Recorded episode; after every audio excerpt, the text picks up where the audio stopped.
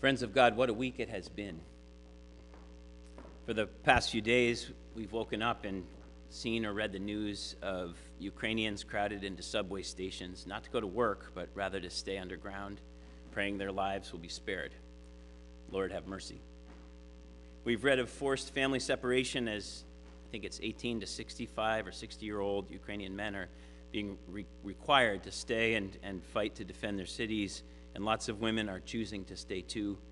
And while other women and children and older senior citizens are streaming to Poland and Slovakia, Moldova, Hungary, Romania, completely unsure of their future. Poland alone is planning for 1 million refugees. Lord have mercy. We've seen with our own eyes nightly bomb blasts and, and missile strikes. Lord have mercy. Suddenly, the entire remaining population, including prisoners hastily granted pardons, have been recruited to be part of the Ukrainian National Guard, handed AK 47s. Guns are everywhere. Lord, have mercy. We've heard of sanctions being planned to be used as weapons, which I still think sure beats guns and bombs, but we remember the way that sanctions so decimate the public. Not Saddam Hussein, for example, in Iraq after the first Gulf War. So, Lord, have mercy on the people for whom the sanctions hit the hardest the poor. I've been reminded by friends from Africa and from the Middle East that wars and uprising like the one in Ukraine happen often, and major superpowers like Saudi Arabia are often involved in those totally imbalanced conflicts, such as the one in Yemen, and the world doesn't seem to pay attention. And we should seriously ponder what our absent eyes and hearts are all about in so many situations. But today, suffice it to say, our eyes are open to the horrors of what happens when an autocratic, despotic ruler, albeit on a complicated world stage, and we better be clear that it's complicated and better learn about that and not jump into automatic propaganda. Complicated world stage decides to accomplish goals through military invasion in, in 2022. And to think that the last time we saw Vladimir Putin in public was just four weeks ago, dressed in a winter parka, watching the world peace theme play out at the opening ceremony of the Olympics in Beijing. Lord, have mercy.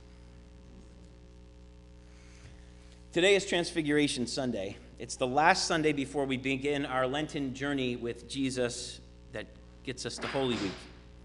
And it's fitting that Transfiguration Sunday happens at this moment in our church year because, well, in the gospel, the story is similarly placed. Just before starting the journey to Jerusalem, where Jesus would experience unspeakable violence and death, and where it would seem that God was not in control, Jesus took three key disciples, Peter and James and John, away to a mountaintop. He led them to witness a whole new level of the depth of the mystery between their Messiah teacher, Almighty God, and God's past and future plans for human history. Jesus' face was changed, his clothes were radiant. Ancient prophets who guided Israel's past, Elijah and Moses, they suddenly appeared. If it hadn't been evident before, it was now totally evident that Jesus was a fulfillment or continuation of God's direct engagement with the world. It was so good up there, surrounded by glory, that Peter asked if they could stay on the mountain with Jesus, Moses, and Elijah. And sometimes people need moments like this. You've probably had moments where you need something like this. Moments that transcend the chaos of now or the chaos that will inevitably come so that those in trouble can hold on to the fact that God is bigger, God's mysteries are more profound than we could ever have imagined. In that spirit, I share this new poem from Reverend Irina Kim Eubanks, a PCUSA pastor in California that I, I saw this week. We can't bear what we see, a prayer for transfiguration upon the news of Russia's invasion of Ukraine. God of transfiguration, you bring us to the mountaintop you invite us to witness oddities and mysteries, sights we could not imagine, glory we cannot deny. So dazzle us now. Oh, how we need you to dazzle us now.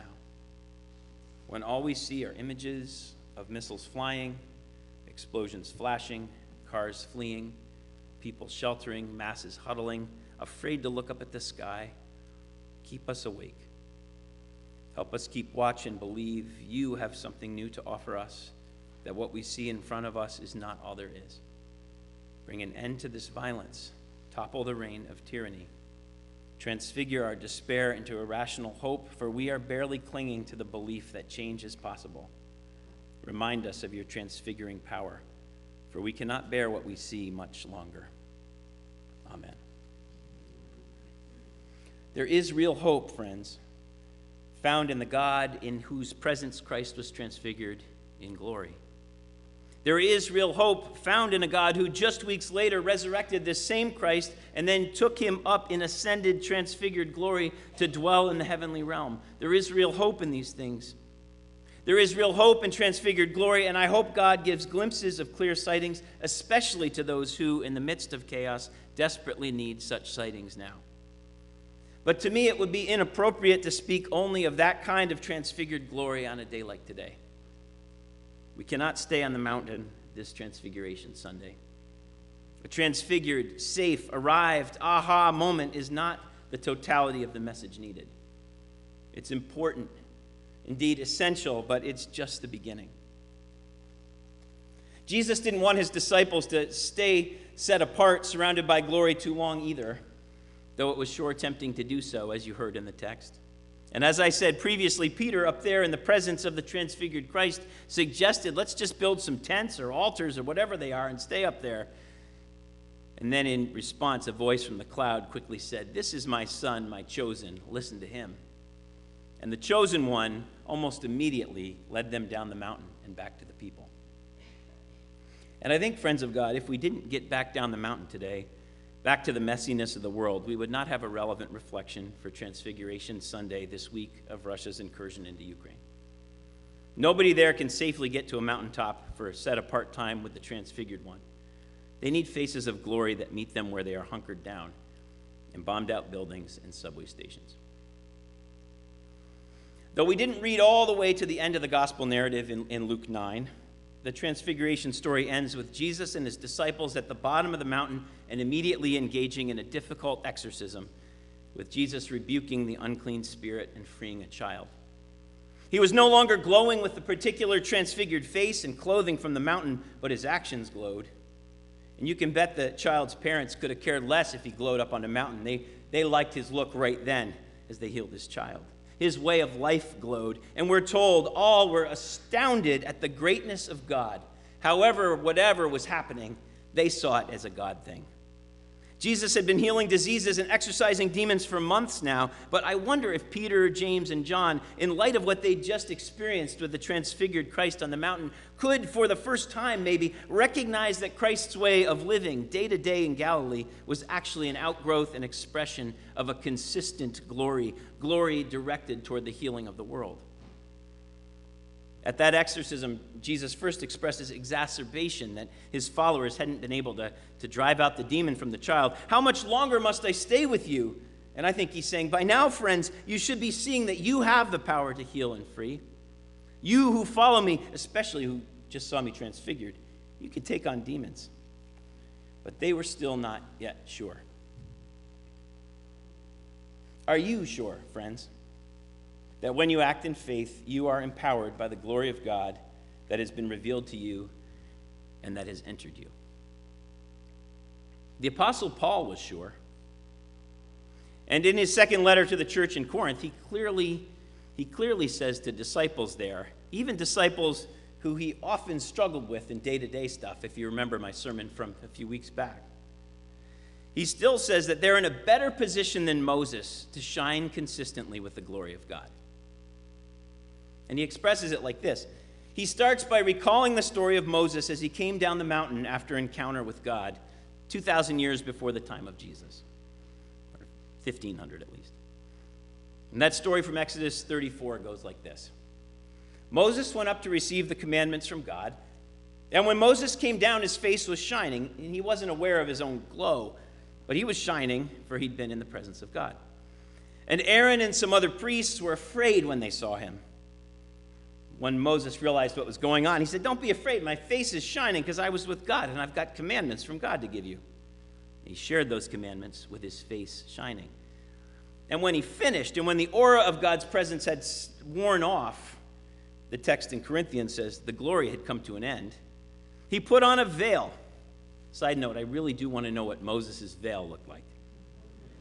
We're told he put on a veil so that nobody would be confused and think that he was still in a state to speak God's definitive word.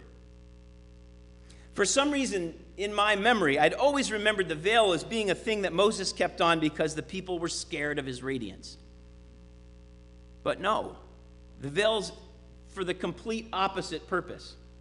Moses kept the veil on except right after the mountain encounter with God. Right? Later in the same passage, he kept the veil on except right after he walked out of the tabernacle after talking to God. He'd come out, share God's instruction, and then put the veil on again. Why? Moses said, Because sometimes I'm in God's glory and have authority, and sometimes I'm not in the role of messenger or holy presence. When that's the case, I want to be covered up. I don't want them to be looking to me for divine guidance if, if it's not there. That's kind of humble, actually, on Moses' part. But that's not where Paul goes with it. That's the Exodus 34 account that Paul refers to in 2 Corinthians 3. Leading up to 2 Corinthians chapter 3, Paul was empowering church members there in Corinth to be bold in their faith when facing adversity, saying, quote, "Speak as persons sent from God who stand even now in God's presence." 217. Knowing those words sounded bold and maybe even boastful, Paul says, "Look, we should have incredible confidence."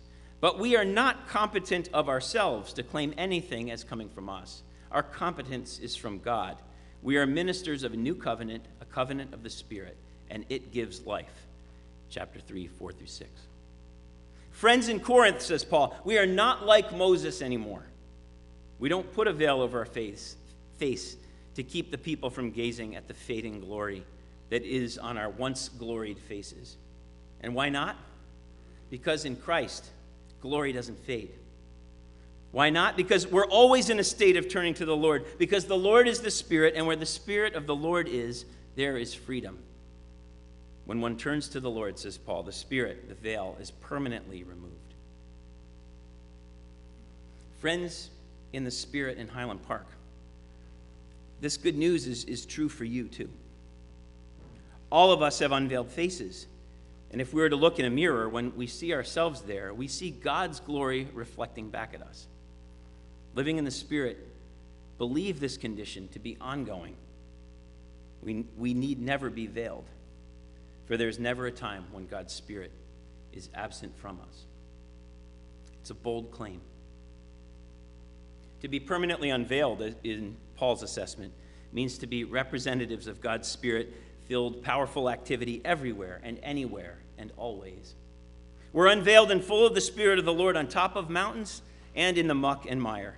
We're able to see the Spirit, the Lord, the glory everywhere and to reflect it with our lives everywhere.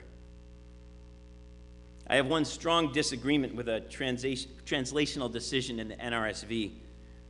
Many other Bibles agree with my disagreement with it. And it impacts, I think, my interpretation of this message. The text reads in the NRSV in chapter 3, verse 18. With our unveiled faces, we are all being transformed into the same image from one degree of glory to another, for this comes from the Lord, the Spirit. But I don't like this interpretation at all because in the original Greek, there is no word that reads degree or level. Instead, the word glory is written twice. The text literally reads, We are all transformed into the same image from one glory to another glory. I think this means that the Spirit of the Lord that dwells in us moves us unveiled from one site where glory is displayed by the Spirit through us to another site where glory needs to be displayed by the Spirit through us. From glory to glory to glory to glory. We can't escape glory moments anymore, God moments, for those are all moments, one right after the other in every situation. It's not some sort of glory levels or glory ladder like we get closer. Friends, what does this mean for us this week? Here in New Jersey, as we think about being faithfully engaged about the war in Ukraine? What does it mean to have unveiled faces? I think for me, even though I appreciate Paul's confidence and boldness, I will concentrate on my unveiled ears and eyes this week and keep my mouth closed. I will listen to everything I can and read everything I can, praying that the Spirit might prepare me to respond appropriately as an unveiled follower of Jesus because I don't know enough yet.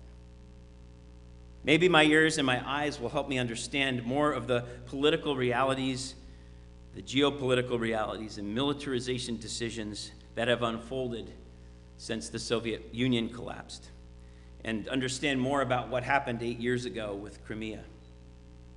And I can become more informed so as maybe to speak out when necessary.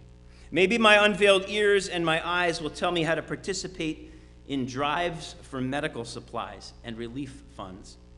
And then I can open my mouth about that. Maybe my unveiled mouth will lead me down to the Ukrainian Cultural Center on Easton Avenue to share with their reverends that we have a refugee resettlement program ready and willing to use our authority to open the door for safe passage for any who might need to come here. Maybe I, with my unveiled face, and you with yours, will sit and in gentleness and peace, like we did the other night, hold additional vigils and listening sessions, waiting for the Spirit to guide each of us, that we might hear through each other's words what the Spirit is saying through our unveiled lips. Even in 10 minutes of sharing together, after preparing our hearts with prayer and song the other night, people in a, a rather smallish um, vigil space shared such profound things that I hadn't thought of before. And I just felt like it's unveiled faces sharing with me. Maybe this week we can, with unveiled faces, offer healthy space for youth to gather to talk about war and fears of war. I heard the word fear stated earlier, and so many are afraid. Maybe this week I will have some new insight born from one of you that needs to be shared with a congress member or a senator. Maybe this week I will sit alone in the sanctuary and pray by name for Ukrainian and Russian New Jersey friends while calling to mind the transfigured Jesus, reminding me that God is still sovereign even now. Friends, from one glory to another glory. What will it look like for you, dear friends, to live with unveiled faces this week? Will it be your ears, your eyes, your mouth that is unveiled, or all of them? How will you reflect, like in a mirror, the glory of God? I do not wish, friends, to misconstrue, misconstrue the power of you or me to stop any atrocity in Ukraine or Russia. We have to be careful with Paul's bold words. That would, of course, be ridiculous. But just as thoroughly, I do not believe the answer is to live with veiled faces that are gloryless in any situation. For we have seen the transfigured Christ, and we've been guided by the transfigured, resurrected Christ to live unveiled in the Spirit for the sake of freedom. Thanks be to God. Amen.